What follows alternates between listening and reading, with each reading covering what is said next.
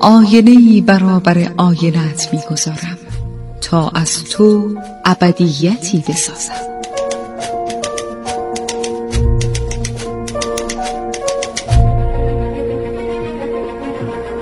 تالار آینه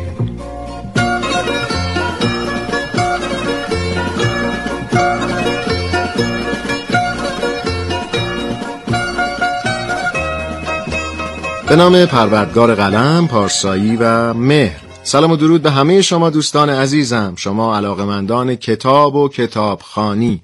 شما که کتاب های خوب و سودمند می‌خونید و مطالعه کتاب های خوب رو به دوستان و عزیزانتون هم پیشنهاد میدین.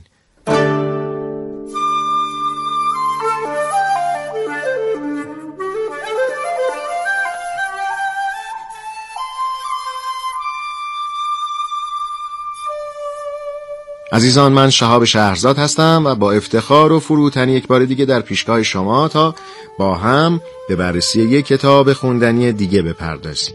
این بار اثری که براتون انتخاب کردم ماه و تنهایی عاشقان. 138 تنکای عاشقانه معروف. اثری از ایزومی شیکیبو و اونونو کوماچی.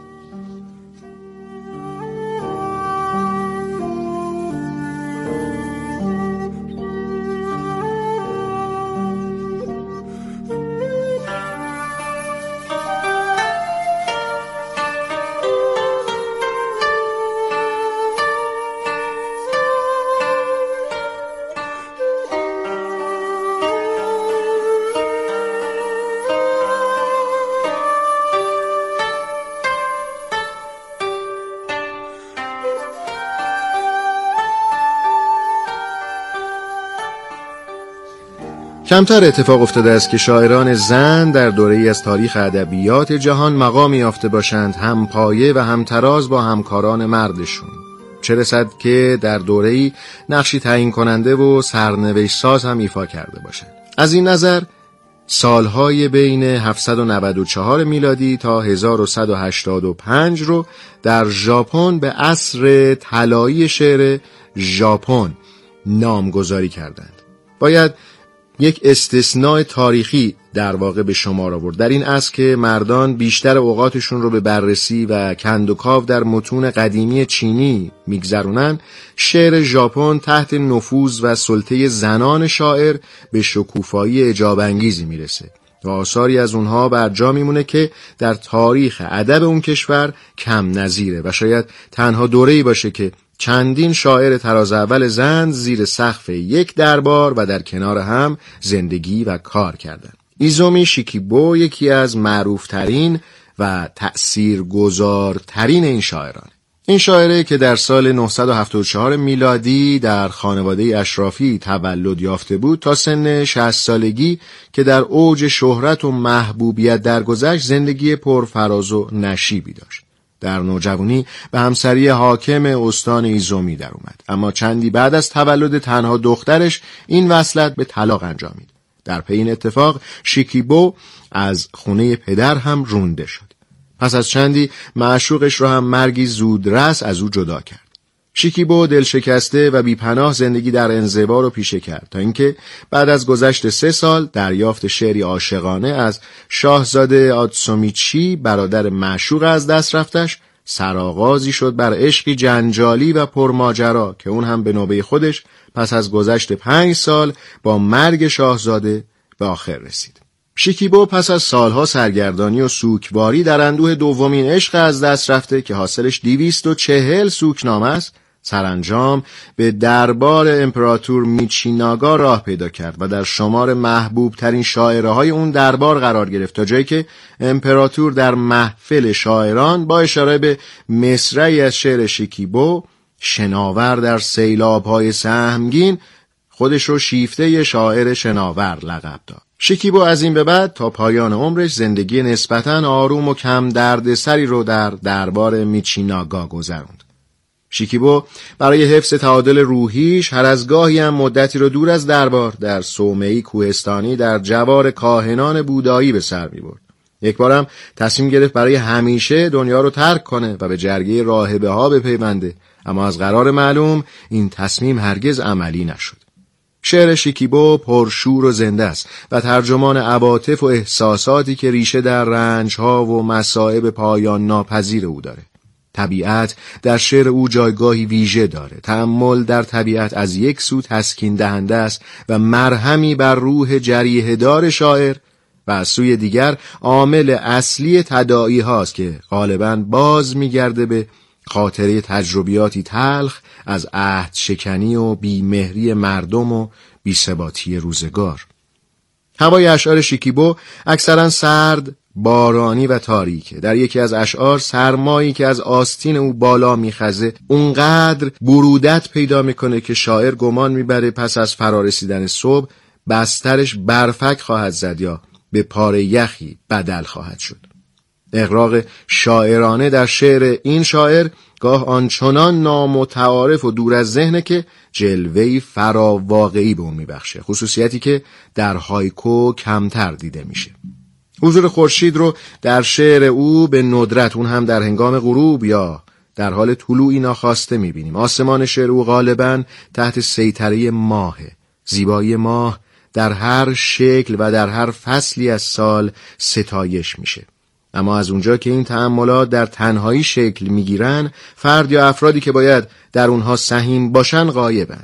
زیبایی ماه یا هر پدیده دیگری در طبیعت در او حالتی سودا زده مالی خولیایی و یاد ابتلایانه ایجاد می‌کنه.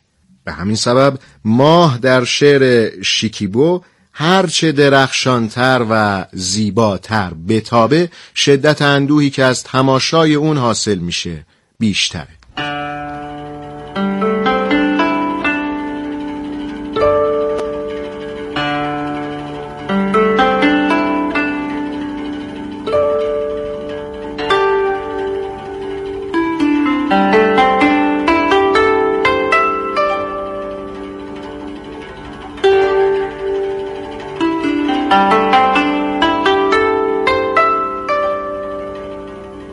اما تنکا که از فرمهای قدیمی و غنایی ادبیات ژاپن محسوب میشه از سی و یک سیلاب تشکیل شده و نسبت به هایکوی 17 سیلابی طول زمانی بیشتری در اختیار شاعر قرار میده. شاید به همین دلیل و به خاطر همین ویژگیه که شاعرای ژاپن برای بیان شور و شعف و تجربه های روحی و حسی عاشقانه بیشتر از فرم تنکا استفاده کردند. در هایکو که اون رو میشه نهایت ایجاز شاعرانه محسوب کرد نوع نگاه شاعر به طبیعت و زاویه دیدش کلید دستیابی به تجربه حسی شاعر رو که مستور و ناگفته مونده در اختیار خواننده قرار میده. اما طبیعت در شعر تنکا عامل تداعی تداعی تجربه‌ای که خواننده هم در اون سهیم میشه. جدا از تفاوت طولی این دو فرم یعنی هایکو و تنکا شاید بشه هایکو و تنکا رو به ربایی و دو بیتی تشبیه کرد که ویژگی بارز اولی ایجازه و دومی حسامیزی و بیان عاطفی.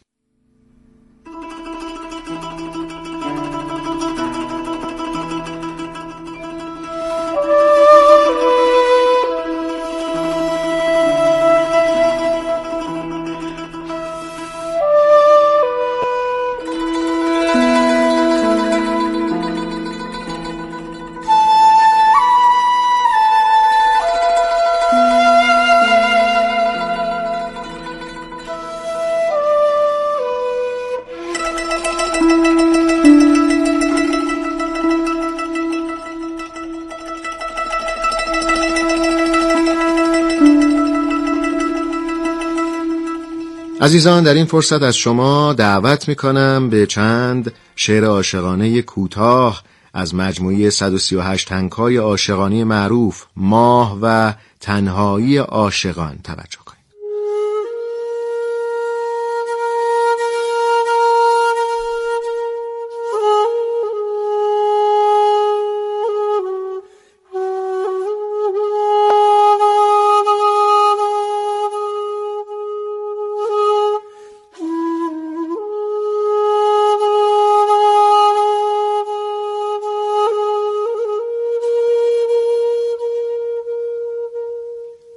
با یاد تو شبتاب های این برکه به جرقه هایی میمانند که از کالبد سوزان من پراکنده می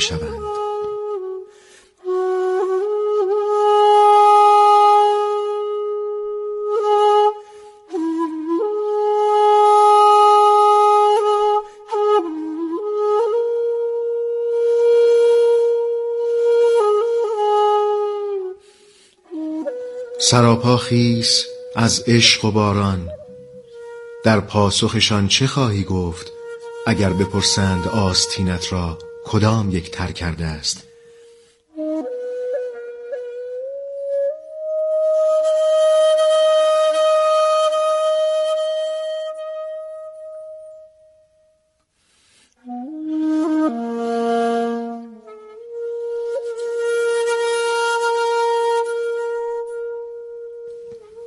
چه حاصل از بیتابی و حسرت دیروز؟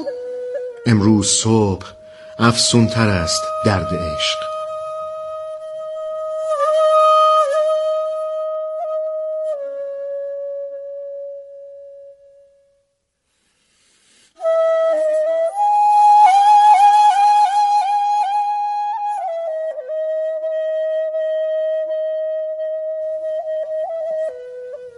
این تن راه گم کرده و سرگردان تنها با شب معنوس است.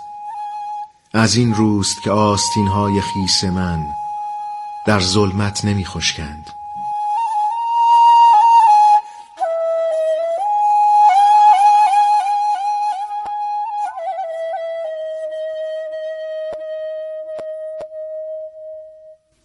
هرچند می‌گویند مردگان امشب باز میگردند. حضور تو را اما در نمیابم در این روشنای زندگان بیروح.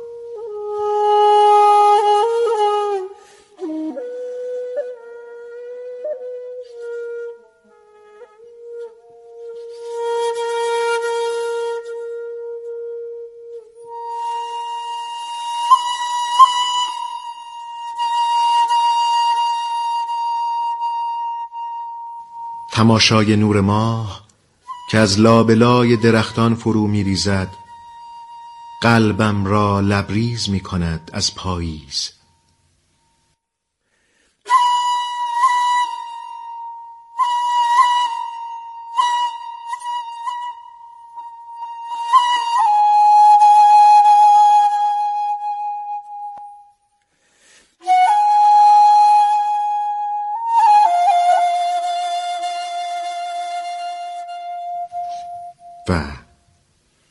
چه بیهوده است لب به شکوه گشودن. تنها کلام برازنده در اندوه تو حق حق شکسته است.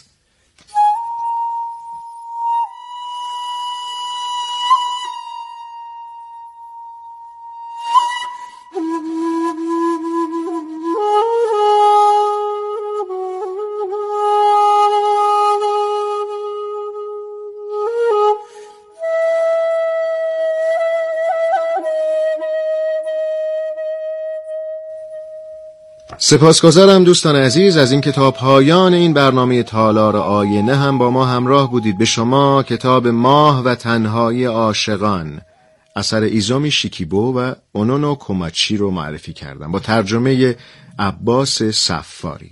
سپاسگزارم از همراهی شما تا پایان این برنامه تالار آینه و دست مهربان خدای بزرگ یاورتون